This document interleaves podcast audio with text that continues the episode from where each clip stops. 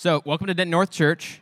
Um, we're really glad you're here. I see some new faces, I think, from some of our other churches, which is awesome, which had the leadership conference deal yesterday. So, if you see somebody you don't recognize, whether they're from another church in our family churches or somebody new, make sure you, you greet them and meet them and, and introduce yourself. So, we're glad you're here. We've got only a couple of announcements today. The first is this URL behind me dentonnorthchurch.com slash donate. You don't have to go to it right now, but basically we have a new giving platform we want to let you guys know about. It's hopefully a lot simpler. So we wanted to announce it so that as you're testing it, if you have some feedback or some issues, you can let us know, me, Brad, or Leslie, or Melissa.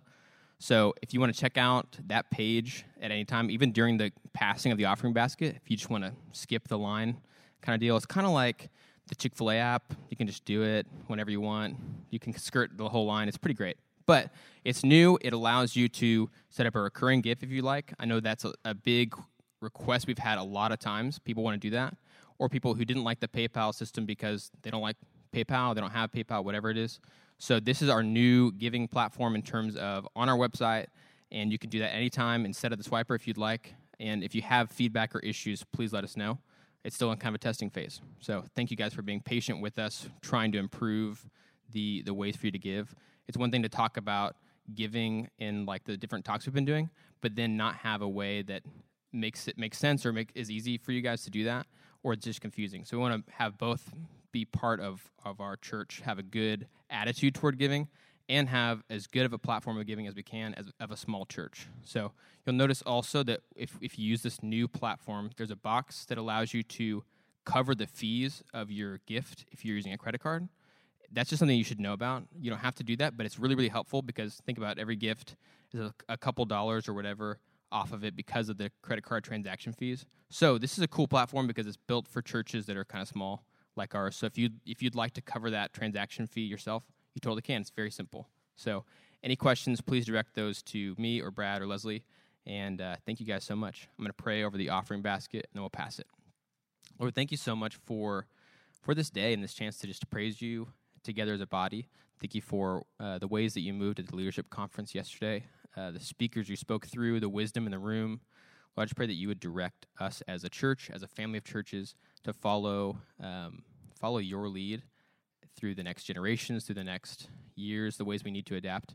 Lord, I just pray that you'd be all over our direction and and leading our steps as a church. Thank you so much for your son, for your sacrifice, and for just loving us as we are. And we pray, Amen. Uh, for those of you who missed the leadership conference, it might be kind of cool to have a couple people share maybe best ideas. For those of you who don't know what it is we did, uh, I can't control that, okay? They're working on it, I'm sure, you know? All right, yeah. Okay, no, I'm not going to yell. Anyway, um, so yeah, uh, the leadership conference is basically an opportunity for us to get all of our churches together along with focus and leadership and basically do free training for a day on something that's important to leaders. And so yesterday we did innovation and creativity. And uh, so if you missed it, I believe those recordings are going to be on a podcast somewhere. I don't know, really, that kind of stuff, uh, although I should. So I do want to give an opportunity, though, because of some of you may were not there, uh, to for you guys to share some kind of just uh, maybe two or three good, really good ideas, things you took away um, from the leadership conference yesterday. So, loud and proud, if you will, and I'll probably repeat you for the recording. Yeah, um, Sarah talked a little bit about uh, Gen Z or iGen, and I think one of the uh, things that kind of stuck for a lot of people was just how risk averse some of them are. And so, you know, in, in creativity and innovation, you've got to be willing to fail and do things wrong. Uh, and God gives us that freedom to do that, um, to do things, try things uh, as the Spirit leads and guides us. So that's, that's pretty great to hear, especially for some of you that, that struggle with that a little bit more. Great. Yeah. So yeah, the you know the whole idea of not criticizing a generation it's very easy, particularly you're the generation right before them, but recognizing how so many trends uh, I was just thinking through all of the real positive things, some of which I'll talk about today, and how God has created culture like that. So generational shifts can recorrect or correct things that have gone wrong before. It adds new problems and issues, but that's the you know culture that God has given us, the design, and I think that's really encouraging. Just one more. Yeah. Um, so the idea that mentioned about unlicensed preaching and that we are all preachers in a day and age where people need to hear and won't hear it from here. And we've got to get creative, like John Bunyan did with writing his spiritual allegory, to make sense of the scripture in a way that lots of people would read and understand. Uh, and uh, that's a really important idea. Well, thank you guys for sharing. Um, got other questions, or I want to know a little bit more about it again? Someone maybe who knows more than me can inform me at some point through text during my sermon where to find those or you can be looking at them if you get bored with what I'm saying. All right, uh, so we're here in the really the, the smack dab middle of our sermon series on identity. And I get that it's been a little complex and kind of hard to understand. So this week, what I did was I went back through the next eight sermons and tried to kind of give them a simple tagline that counters some identity that we get from our environment. Okay? So, like, for instance, last week's sermon, which some of you loved and others of you were like, what exactly we talk about? That's fine, no worries. Uh, we'll summarize that whole talk with, you aren't just a brain in a body. That's pretty easy, right? And so the idea is that we have that tagline, you aren't just a brain in a body. Instead, it, it assumes you're something else, okay? The thing that I wrote here, uh, if I were going to sort of like, you know, respond to that, I'm not just a brain and a body, is the idea that we are a head and a heart that is home to God. Okay? So you can, in terms of activities for these sermons, which many of you don't do, um, I'm going to pretend like maybe it's because it's too difficult. So hopefully this one won't be that difficult. You take the statement, figure out, okay, what we're saying you're not, and then take what we've talked about or your own study and add something that we are, right? So you aren't just a brain and a body. How would you respond to that? I'm a head and a heart, and it's home to God. All right? And then you try to find a psalm that makes sense, or it could be an in Christ passage that makes sense of that identity. So you're trying to not just have a statement, but prove that statement from Scripture. All right? So you aren't just a brain and a body, we're head and a heart, home to God. What psalm, what in Christ passage could I find that would help me uh, really truly inculcate this, uh, uh, internalize this uh, identity thing about myself? All right? Sound good? So I'm going to read Psalm 73 for a number of reasons. The first of which is because I think it talks about this idea that we have a head and a heart, and uh, we've been given those by God, and He makes a home. Although the home in our heart, in our, uh, our head thing doesn't kind of come through until the New Testament. So I think it's even kind of interesting uh, to look at some of the. Um, the references to this happening later on, God making his home inside of us and in our hearts uh, in even the Old Testament. But I'm also reading Psalm 73 because it does a pretty good job of transitioning what I'm going to talk about today, which is we aren't what we make. Okay? Simple as that, right? We aren't what we make. And I don't mean that just in terms of how much money you make, but probably for more of you, the achievement, the honor that comes from what we do with our brains, our minds, our personality, whatever. We aren't what we make. Yeah? Okay, great. So, Psalm 73, this is a longer one. I'm sorry, because uh, I know it's hard to understand, so I'll read it slow, maybe take some pauses for effect, you know.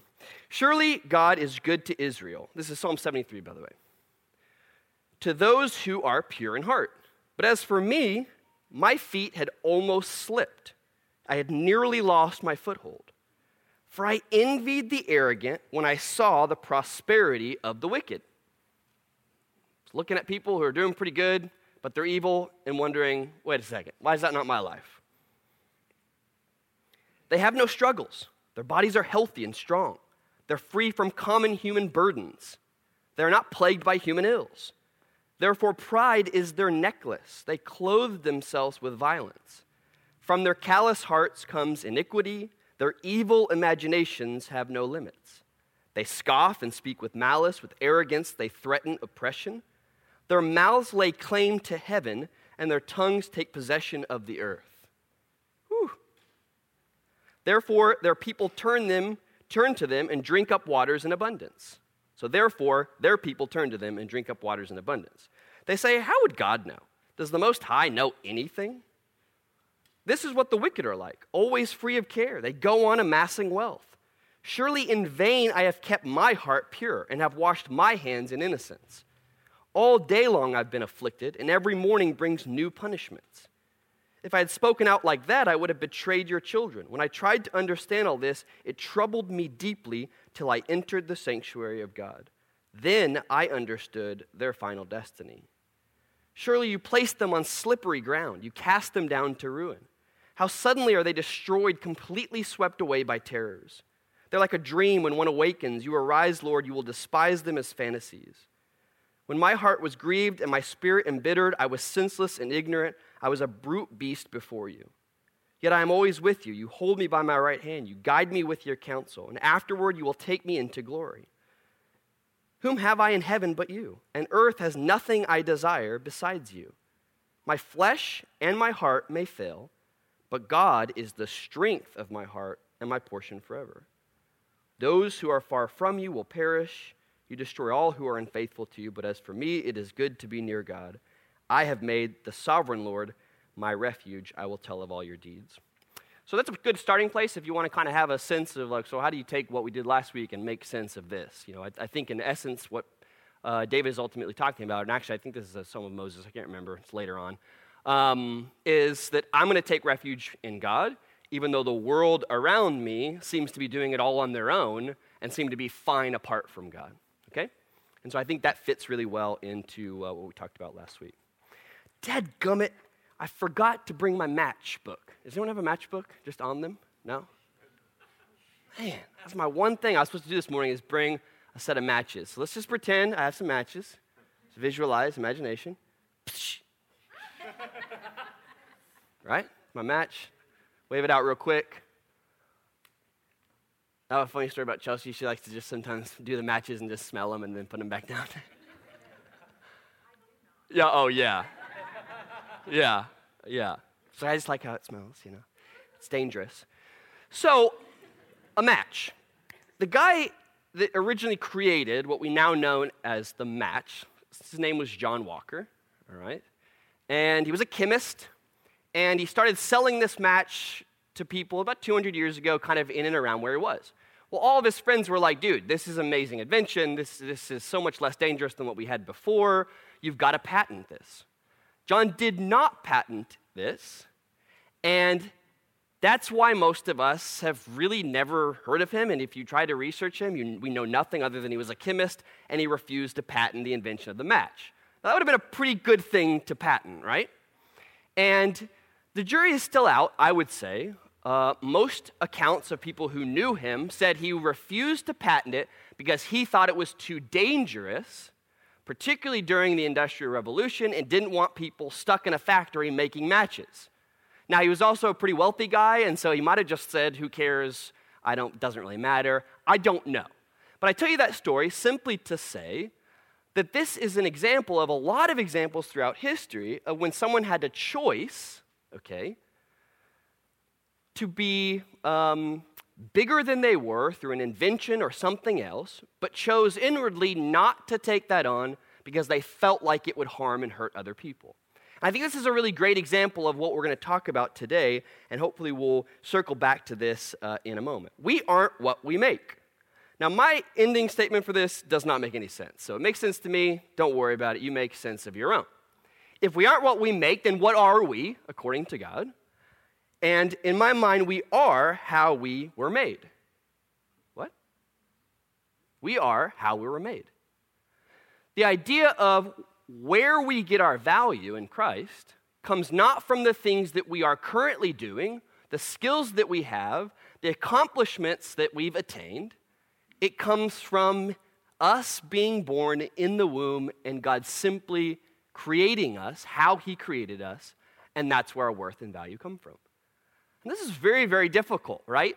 Not only is it difficult, but that idea alone changed the face of Western civilization for the most part, and that we started to honor and care for people, everyone, not just those who have achievement.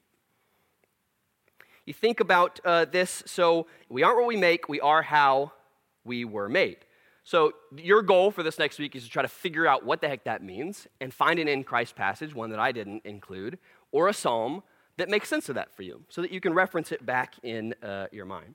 Now, this whole idea of we aren't what we make is very challenging for us as individual Americans because we've been told almost since birth that that's just not true. Somehow, in our identities, we can hold at the same time that we're valuable just because we're humans, but not valuable unless we really achieve or accomplish something of value. Now, that's just contradictory. I don't understand how we could possibly have both of those, but that's just human nature. We have all kinds of mixed up ideas in our head, okay? So, this value thing comes from a variety of places. The two that I mostly want to focus on today are the whole idea of how much money you make and what you've actually achieved, whether that's your job, whether it's, you know, a hobby, whatever it is, we take a lot of value and identity from those things that we've done.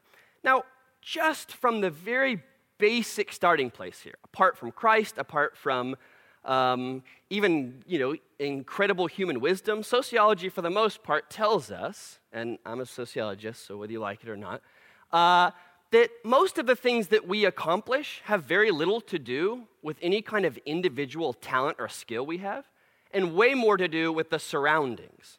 So you take one person, put them in another environment, and they will accomplish and achieve something very different simply by the environment they're in. Now, you may believe that, you might not. This is that nature nurture thing. But even for those of us who feel very accomplished, and we ought to, as college students in the richest nation uh, or college graduates, we often don't pay much attention to how those very things that we call skills and achievement were more or less handed to us by our surroundings. Okay? And uh, that's just a tricky idea. I'm going to throw that in there because even if you, let's say, haven't bought into this whole Christian worldview thing, you would at least, I think, hopefully understand that so much of what you've done and who you are comes from the environment you were raised in and not because you're some superstar uh, and have really accomplished all that apart from uh, where you're at. Now, that's a whole other conversation. I don't want to get too far into that one. So I want to just give you kind of two points here and two scriptures like I usually do. The first one's going to be Philippians 4 10 through 20. The other one's going to be Ephesians 1.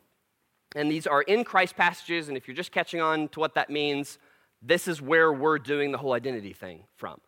In Christ passages are the passages that tell us who we are, what our identity is, in Christ. And it's the best way to figure out your identity, who you are, is by uh, focusing on the Paul scriptures. He uses this, uh, this phrase and term a whole lot of being in Christ. Okay? So, even though we aren't what we make, we are instead how we were made by God. Philippians 4 10 through 20 tells us we are blessed with everything we need from God. So let's read Philippians 4 10 through 20. In fact, actually, someone else could read that. I like when other people read, although I guess it's really not on the recording. Uh, but uh, someone who you know can read with gusto. Stand up, read loud. Please, go for it. with gusto. 10 through 20. And kind of pause for effect when you get near the in Christ kind of passages. Yeah. All right. Awesome. Excellent. Awesome, man. Love it. That's great. So, uh, my God will meet all your needs according to the riches of his glory in Christ Jesus. Now, you can't read this passage uh, and not be like, uh, Paul, what's wrong with you, man? You just said you're in need and you've learned to be content whether you have plenty or don't. And then on the other side said, God will meet all your needs in Christ. So, what happened? That obviously doesn't make much sense. What most people have done to try to reconcile this passage is simply said what Paul is really saying is that he'll meet the things that you need spiritually, but it doesn't necessarily mean that translates into what you need physically. And I'm not so sure that's a really great argument because I think most of us know now just how much spiritual needs and physical needs and all these things sort of go together. What I'll suggest to you from this passage is at least opens up the argument to in Christ, apparently according to Paul, Jesus provides us with everything we need. That is a part of our identity. And you're going to have to make sense of what this passage is talking about. Is he talking about physical needs? Is he talking about spiritual needs? What does that mean? Uh, to go even further in this, which I think is, uh, you know, kind of been challenging for some, is Paul saying that I've learned a, a secret, which is apparently a secret, of being content no matter if I have a lot or if I don't have a lot. Now, most of us in this room have not learned that secret, okay? And, and I don't mean that in any kind of way as uh, like, oh, well, we're just, you know, really spiritually inept. I'm saying most of us have never actually been in a situation, even near what Paul or most of his audience had experienced, where they really were in need. I mean, we've got a long list of needs and things that we think we need, but talking, you know, back to like Maslow's hierarchy of needs, where you've got basic shelter and food and things like that, we probably haven't really learned this lesson and probably won't ever learn this lesson so long as we're living in the richest nation we're in, living in the environments we're in, and uh, so we're already at a deficit uh, in regard to this, okay? At least from a physical standpoint, if we're going to draw that distinction. But Paul says the secret is right there. What is the secret, he says? It's not still a secret, he just opened it up for everybody. People often quote this passage, but don't quote it in the context of what Paul is actually saying, which is being content in, uh, in the situation you're in. So, what's the secret of not being content anymore? Of being content and not being in want? You guys got it opened up before you? Maybe I should have the passage on the screen. Sorry. No? What's the secret? No? Yeah, he can do everything, right? Through Christ who gives him strength. So, no matter if he's not got his needs met, he can still do things through Christ who gives him the strength to do those things even when he's in need. Okay? And in doing uh, so, fills us up in that say. So we have this issue, okay? We aren't what we make. Instead, being a part of Christ, we're blessed with everything we need from God, but we still hoard just in case. And that's just part of human nature. We hoard. We hoard stuff, whether it's achievements, whether it's money, whether it's things. Some of you watch that hoarder show, or I don't know if it's around anymore. That show makes me physically sick. But what we don't recognize is many of us do the exact same things with non material stuff. We hoard a lot. We hoard experiences, things that we think you know, made up our identity in the past. We hoard achievements. We hoard being honored by certain people at certain times because at the core, we've got this great and wonderful backup plan, which is, you know, if God doesn't actually provide like He promised He would everything I need, I'll at least have all this other stuff to kind of fall back on. Okay? So we hoard. We do a lot of hoarding. The problem with hoarding is just really one thing we're in a world with limited resources. And when we hoard, we're taking something away from someone else. And this is really tricky, and I'm actually not just talking about this in like a physical uh, way.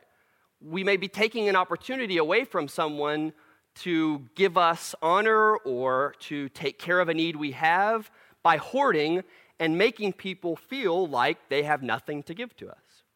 We, in particular, uh, are incredibly rich uh, we have a lot of security that comes from job security. And I'm talking even to you Gen Z people who lived through the recession, and I know things have been tough, and jobs are much harder to find than your parents, uh, and which leads to all of this risk averseness and these things. Even then, guys, you are far more uh, uh, materially blessed than most of the people around the world. And I think most of you understand that and have a sense of anxiety and stress for it. So I'm not like preaching something to you that you don't get or don't understand. But hoarding it, one of my uh, you know, favorite sociologists uh, who goes around and speaks from you know, uh, conference to conference talks about how in, in our day and age, we don't have a word for overprivileged. We just have privileged and underprivileged. And I've talked about this before. That kind of doesn't make sense. Why is it that in our common vernacular we have no word for overprivilege? You're either underprivileged, you've got the right amount of privilege, or you're overprivileged. Mostly because in our society, we value being overprivileged. And therefore, the whole idea of overprivileged, of hoarding things, keeping things from other people, doesn't weigh in. We deserve it, we achieved it, we earned it, this is ours. Guys, at the heart of it, God is, and I'm going to get into a lot of trouble for this statement that I'm saying, particularly because Andrew Lanciani is here and he's going to tell his father in law. God is a communist. God hates communism, but he is a communist. Communism at its core is a distribute a, a, a, distribution of things as people need them in accordance with their ability. It's a terrible system. It never works, and it, po- it can't possibly work in a, uh, a society of people who hoard, which is all humans. But God at his core, is a communist. He wants to distribute to everybody as they have need in accordance with the ability that they have to produce what they have. That's just what the scripture talks about. The whole idea of roles, spiritual roles in uh, the church, the idea of gifting, even the idea of discipline, God is giving to people as they have need in accordance with their ability and the faith that He has given them or the surroundings have given them, whatever you figure it out. Okay? But he absolutely is a communist. And again, I, I want to really explain here that this statement, because democracy, I do believe, comes from God, at least as the best system that we have of government, and communism comes from Satan. and Marx himself uh, talked about how with communism there's no need for religion, and that's just ridiculous. So, but God himself very much is uh, uh, a communist. So deal with that, all right? You figure that out uh, on your own. So, with that said, and some of you Gen Z people are like, yeah, that's what I've been talking about. You know, I'm voting for Bernie. You know, I'm definitely a communist. Okay, first of all, you're not a communist, you're a socialist, and they're very, very different. And to try to understand the differences requires a little bit of a, a background and particularly an understanding and the difference between a, an economic system and actually a governmental system, which we don't have time to do today. We'll just we'll just, I'll just say it like this Socialism isn't my favorite, but at least democratic socialism, which is like the least of socialism, is something that we already have in our country and in every country. And so the idea that we're fighting either for or against it is ridiculous. We're either fighting how much of it and how little of it, okay? Because we, we have plenty of democratic socialist programs in our country. If you want more of a lesson on what those are, let's talk about it. Am I voting for a democratic socialist? No, not even close. But I just want to be clear on where my position is on that, uh, even though I'm maybe not supposed to say that kind of stuff. I think I'm just not supposed to advocate for someone in particular. I can talk bad about people all day long, I think. And I've spent plenty of time talking bad about Trump, so uh, legally. Well, actually, you know, the, t- the tax benefit thing, that's, let's not record this part. Let's cut this. Uh, from God is a communist to this point, end, delete. All right, great. There's an idea among many of you, whether you're millennial or Gen Z, that our government ought to fix a lot of our problems. This is a strange idea to me, but I'm not completely opposed to it. But I want you to think about something for a moment, okay? It, because what you've done, I think, is translated this uh, opinion and belief you have to the church our church ought to fix the problems in the world around us. Sounds like a really, really good idea. The only bad part is the church has tried that multiple times before and it's always failed. Ryan went to a conference, an outreach conference a couple weeks ago, and the question was Would the city miss your church if your church was gone? One of those questions that a number of you already did the whole, mmm, deep. Let me ask you something is that really our goal as a church? That the city would miss our church if our church ceased to exist tomorrow? Are we really a community service organization? Is that really the vision that God has given us? That we just go out and help people with their material and physical needs so that they know, hey, you know, this is going to be a place where I can get some money, get some help, move up in the world. I want to give you two examples of how I think that might not work. Number one is Thomas Aquinas. Thomas Aquinas lived in a time period in 1200 AD where monks had largely become the most privileged and, uh, you know, highest rung on the social ladder. Monks lived in rural areas, they had a lot of money. The communities would rely on these monks for their own well being. And as a result, these people got rich themselves, and everybody relied on the Catholic Church for uh, help and assistance.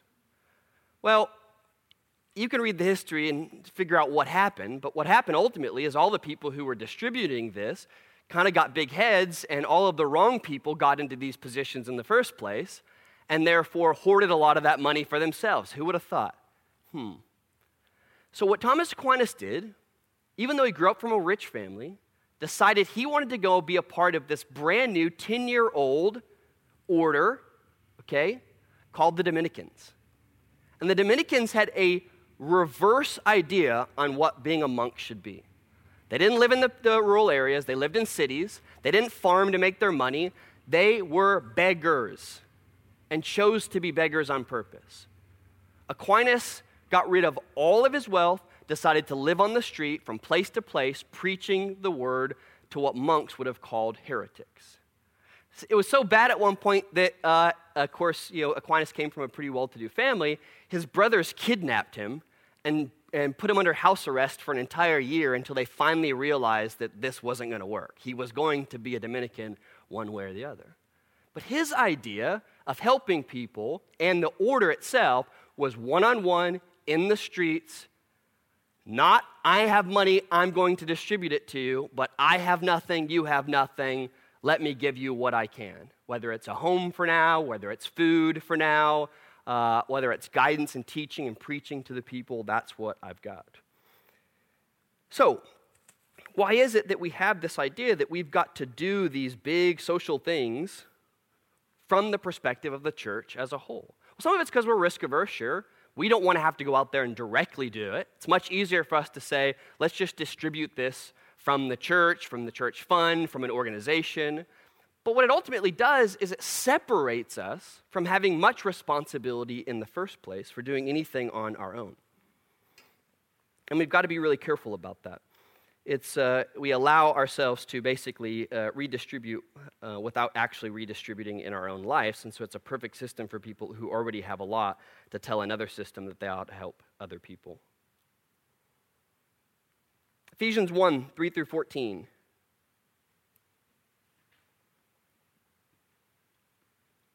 Who wants to read this one?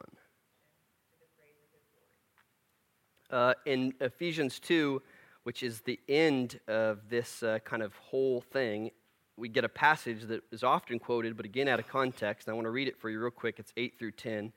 For it is by grace you've been saved through faith, and this is not from yourselves, it is a gift of God, not by works, so that no one can boast. For we are God's handiwork, created in Christ Jesus to do good works, which God prepared in advance for us to do. So, to bring this down a little bit, all of these passages are ultimately talking about how in Christ we are filthy rich. Rich with the blessings of God given to each as is needed and ex- people expected of what we can give. And yet we still have a tendency to hoard all of these things so as uh, you know, to have kind of a safety net. And even our most recent wanting to give to people often looks like wanting some other organization to give. And so I'll give $50 for an organization to do something for other people without doing anything myself and feeling good about uh, you know, the guilt that we have for all of the things that we ultimately hoard. But the second part is perhaps even more important because it has to do more with the achievement aspect than the money aspect. So, we aren't what we make, we are how we were made. Instead, we are freed from being or earning good to actually doing good. Okay? We're freed from the pursuit of trying to prove that we're good, earn goodness, so that we can actually do good. Now, this is a really, really hard idea to grasp because many of us were more concerned with making sure that people see us as good or doing activities that come across as good rather than being freed to do good out of a confidence that we are already created good by God in Christ. And this becomes really, really challenging. And so I want to talk a little bit about, you know, kind of how this works. So you think back to Thomas Aquinas, and, you know, the, the order had become basically a, a Christian institution organization that hoarded all the wealth and then through benevolent opportunities gave to people as it looked good for them. Okay? Uh, Thomas Aquinas, in one of his uh, probably best quotes, and this was the, uh, the Latin, uh, I think it was the Latin saying for their entire uh, order. Thomas believed that it is better to cast light for others than to merely shine oneself. He believed that it's better to cast light for others than merely to shine oneself. I can't read the Latin here, so I'm not going to even try to. And I think we've got this issue in Christianity and in particularly our society that we will shine light for others so long as we've got ours first. And this is the whole idea of being created to do good, not having to work to be seen as good in our daily lives. Probably the person uh, uh, that most exemplifies this is a lady who I'd really encourage you to read for a number of reasons called Teresa of Avila. And uh, Teresa lived during a really, really tough time in the Spanish uh, Inquisition. Uh, she was born and raised Jewish, and if you know anything about the Spanish Inquisition, it was not cool to be Jewish. Why not? Because Christians decided it wasn't cool for you to be Jewish. They had a lot of power, they had a lot of wealth, and they said, eh, I don't think we're going to do Jewish anymore uh, let's just immediately convert everybody uh, and make it to where they won't be able to gain privilege or position or power if they don't convert to Christianity. So her family lost the name, got rid of it, paid to get rid of the name. And for a lot of Jewish people in uh, Spain during this time, it was uh, a necessity. You had to pay to get rid of your name and your heritage so you could immediately become a Christian. Now, somehow in all of that, she still decides she's going to serve Christ, become a nun in the Carmelite order, and she finds that the nunneries, I don't think that's the right word, uh, where we create nuns, um, are just as corrupt as the larger society around them. They mirror the society around them, they're no different. So I want to read you a quote um, from kind of early on in her life because I think this one's pretty amazing. So she was largely living a life of religious pretense, gossiping in the parlors, appearing to be prayerful, but often simply concerned with her own personal esteem. The situation at the convent of the Incarnation at the time mirrored that in society, with a class system and over a hundred nuns. Teresa, because she was Jewish, or at some point had been, being of minor nobility, had an apartment with a kitchen. She had her own sister living with her for some time. Other rich nuns had suites of rooms whereas the poor sisters lived in dormitories and served the well to do as domestic servants. Just think about that for a moment. As this is the history of Christianity, and uh, this lady is thrown into a situation at a church which is supposed to be reflecting who God is, and all it is is reflecting the very society around it really sad. But you know, the cool part of this story is Teresa would go on to become one of the most influential nuns in the Carmelite order, and she reversed everything about how they did stuff. She studied Aquinas. She did, not to the degree that uh, Aquinas did in terms of a, a vow of poverty. She changed the class system completely.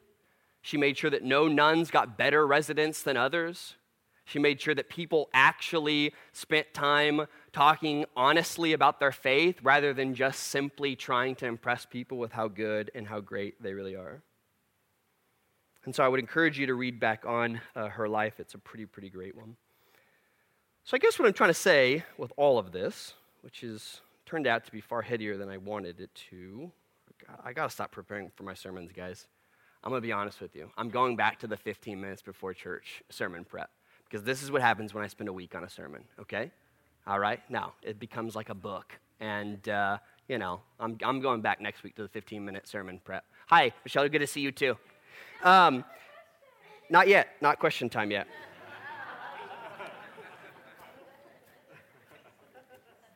Okay, so we aren't what we make. Uh, and this is uh, something that's so internal to us and, and so uh, forming of our identity that it's very, very hard for us to get past uh, what this looks like, whether it's achievement and how people see us and our reputation, or actually the things in material uh, that we rely on and uh, all those things. So I had an experience this week with Metro Auto Ministry. And Metro Auto Ministry fundraiser, guys, thank you so much for those of you who've donated. This really has become our church's deal. Uh, and each year, I mean, we doubled what we raised this year from two years ago. We helped so many people in the community. This is an incredibly tangible, um, you know, ministry where you know I mostly get to interact with them, and which is the least pr- best person for them to interact with. Uh, but hey, so if any of you want to help out, I really don't know how you would, but maybe take phone calls, maybe vet people. Anyway, I appreciate that. I had a lady this week call me. Uh, uh, we do kind of like a, um, after a month, I give them a text message saying, hey, uh, when are you going to pay the remaining of your balance? Uh, for those who've had like really, really expensive repairs, two months, I like give them a phone call, usually try to leave a message, hoping I don't have to talk to them. Uh, and the third one, I'm kind of like, hey, you know, we really struck our neck out for you. We really uh, need you to pay at least some of the money that you owe. And uh, I made the mistake of calling this one in, and this is what happens when I call uh, people. They talk to me for literally 45 minutes to an hour. And sometimes I just have to hang up and pretend like my phone went dead um, because I'm not strong enough as a person to say, in the midst of their terrible stories, like, hey, I really don't want to talk about this right now. Uh, so stop calling me. Anyway, she talked about how things were going, you know, really rough, and, and she explained this, and she's been really sweet. She's kept up. She's been very thankful, blah, blah, blah. And um, what we do normally at that three month period is just cancel their debt and let them know listen, it sounds like you're not the place where you can pay for this. We're going to go ahead and take care of it for you. No big deal. And uh, I did that whole thing where I hung up, and you got to keep your phone off for at least five minutes. I don't think you hung up on them. Uh, it seemed like you maybe dropped it or something. I'm just being honest here, honest and vulnerable, okay? Uh, so I sent her a text back. So I say, listen, we're going to cancel the debt completely. No big deal. And she's like, no, no, no, no, no. Like, well, no, no. I'm going to pay you back. It's all you. Like, listen, just accept this as a gift from God. Uh, God isn't always fair. He's good. Uh, and I just thought about that. And then I gave her the reference with the uh, parable of the, um, the workers in the vineyard. And she texted back. She's like, what do you mean God's not fair? Like, I was like, oh, no. Why did you say it like that. And I said, no, no, I'm just trying to tell you that God isn't just a fair God. He doesn't just give to people in what they deserve. That's capitalism and socialism. God gives as they need and expects what they can do. Uh, don't say that ever again. And it led to a really actually neat conversation. Apparently, she's just started studying the Bible. She really needs to understand more about what's being said. And so we had this great conversation that was such a better conversation than me listing, her listing all the things that are going wrong in her life and me being like, I can't do anything but just kind of give you some car repair, okay?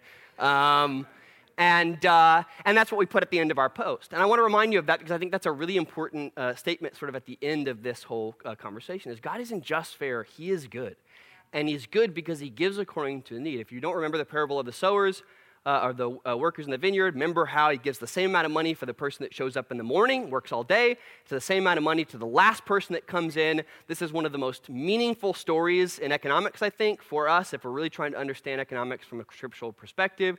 You can imagine how amazed, how floored, and, um, you know, uh, Rikk Watts, in one of his talks during Reframe, does this story, retelling of that story, and it'll make you cry every time, uh, of just how amazing God is when He gives to us uh, based on our need and not just what we put in or what we achieved. Uh, so I'm going to end there because I've hit my time over like two, three minutes. Yes, Michelle, you've got a question. We always take a few questions at the end of these, uh, um, these sermons and stuff, particularly these most recent ones. What? yeah, okay. Oh, Teresa Vivia. A V I L A. Uh, gosh, her, so she became, kind of became a mystic, and what that means is that she had all these, these visions, and her visions are what ultimately she can attributed to her leading this much less vapid life. I mean, you know, she struggled with that uh, her whole life. She grew up in an environment where she had to hide her identity, right? Uh, because she wasn't allowed to kind of let people know that she was Jewish. And so, yeah. In Spain. Yeah, during the Spanish Inquisition, which was one of the worst uh, in terms of that area and it lasted for like 600 years. Good old Christians, you know, forced, uh, forced conversion. okay, other questions about this in particular? Yeah, Claudia. Yeah, you know, I think uh, if we were to, to sort of um, honestly maybe write down the top 10 things that have made up our identity, that have really made us feel like who we are, very few of those things we would be able to trace back to specific things that God has done or changed. Uh, maybe being a Christian is an important one. So much of our identity is wrapped up in, um, you know, it's, it's, it's almost, so like, I give an example of this, which I don't know scripturally if this is a good one. I'm just going to go with it. Every time when Mary had Jesus, someone would come and like prophesy on who Jesus would become. The, the author just basically said, and she treasured these things in her heart. And I think that's a good example of what could easily become something that we're hoarding in terms of an experience. It's like, oh, I'm the mother of Jesus, you know? And Mary wasn't like that at all before. And, you know, we don't know anything about Mary. We're not, I'm not using that example of like how Mary went, went Mary went south. uh, but it is really interesting, uh, and I've talked about a lot of Catholic folks, you know, the idea of, of uh, almost worshiping, you know, venerating Mary is, is an interesting one. So, yeah, the hoarding experience is one I just want to throw out there for you to kind of think through. I'd have to really get specific about what that means. Uh, I think a lot of it has to do with just what we've achieved. Uh, at any given time, you know, um, I know that me personally, uh, I take a lot, a lot of my identity from being able to fix things that other people can't fix. Um, and, uh, you know, it's one thing to believe that that's something that God has kind of enabled me to do and a gift to people, but it's another when I am taking from them the opportunity to get that gift from me, and I'm just taking the opportunity to tell them, hey, I'm, I'm way better at this than you, uh, which I do with some regularity. Yeah. Well, yeah, it's the only option in my mind. Uh, and the repeating, yes, I know, I don't repeat. I forgot to repeat things. Uh, Claudia talked about hoarding experiences. I just said, you know, I don't know. Uh, Ryan uh, t- talked about the idea of our church being um, missed and uh, that people would, you know, expect things from our church. Number one, if you're a megachurch, yeah, absolutely, because you've become such a staple in a city. We're not a city church, guys. Uh, many of you think we are, and that's very strange. This model of church is not a city church model. We are nomadic people. meaning today our church is about college students at UNT, and tomorrow it could be a family church for single mothers. I mean, I don't know. Uh, I doubt that would take such a huge shift, and if it did, I definitely wouldn't be here. Um, but uh, we're nomadic. We're, God is, is, is taking uh, us on a path that fulfills a specific vision that He has, and that's important. Uh, how we affect and impact our community is always going to be through the individual things or small group stuff that you guys choose to do. And my biggest concern for this most recent generation is that they expect that our church should be doing all of these programs to help society, and they're basically just passing the buck because they're too scared themselves of going and starting anything. Guys, Metro Auto Ministry came out of me working on a few people's cars, and the people were like, You probably ought to help people do some stuff. You know, um, that's just an idea, man. I'm working on cars. How many things could be important and amazing, uh, you know, opportunities in our community that are just from individuals of you that our church isn't necessarily going to sign off on and pour resources into? Metro Ministry is not a ministry of our church because our church doesn't pay for it. You guys pay for it. Uh, and various people in our churches pay for it. So it seems like maybe a slight distinction, but it's really not uh, people will miss individuals in our church who do a lot for the community of Denton. But that name isn't going to be under Focus or Denton North Church in terms of our resources going that way. That's just not who we are as a body of churches. Uh, our goal is to empower individuals to do things in their community, not to do things in the community collectively as a church, uh, which is what a lot of us would rather have. And we'd rather have it out of fear that we don't have anything to do, we don't have anything to give. Uh, and that's just not okay. We're empowered leaders here um, to do things. Does that kind of make sense a little bit? Yeah, okay, good. It's just a growing trend. I'm feeling that more and more of us are like, man, Denton should be doing this thing and that thing and the other. And I'm like, with what army? Like, it's Leslie and I, man, you know? Um, and I meet with you know, four or five people in a week and I'm like exhausted, you know? So uh, I don't know. That's probably just not going to work. I'm going to have to come up with some more innovative ideas to think through. Maybe one more? Yeah. So it, the, the, question is, how do we get individual about the things that we do uh, without uh, taking too much of our own honor and achievement? Listen, it's the opposite, guys. When you get in and do start doing stuff with people, the honor comes from doing the significant stuff. What we want instead is the honor of being a part of an organization that's known in our community for doing this, that, or the other. So if I'm, you know, a member at Spring Creek Church over in, you know, Garland, that basically got rid of payday loans, I'm telling people about my church and what I've done, even though I didn't do anything but maybe spent $5 once uh, on this cause. You know, doing ministry like Metro Auto Ministry or any other ministry that's really kind of grassroots based, the honor comes from doing the thing that you're doing often, uh, if you're really true. It's the whole idea of doing good and recognizing that your confidence doesn't come from being a part of a movement or an organization. It comes from God enabling you to do the very things that you're doing.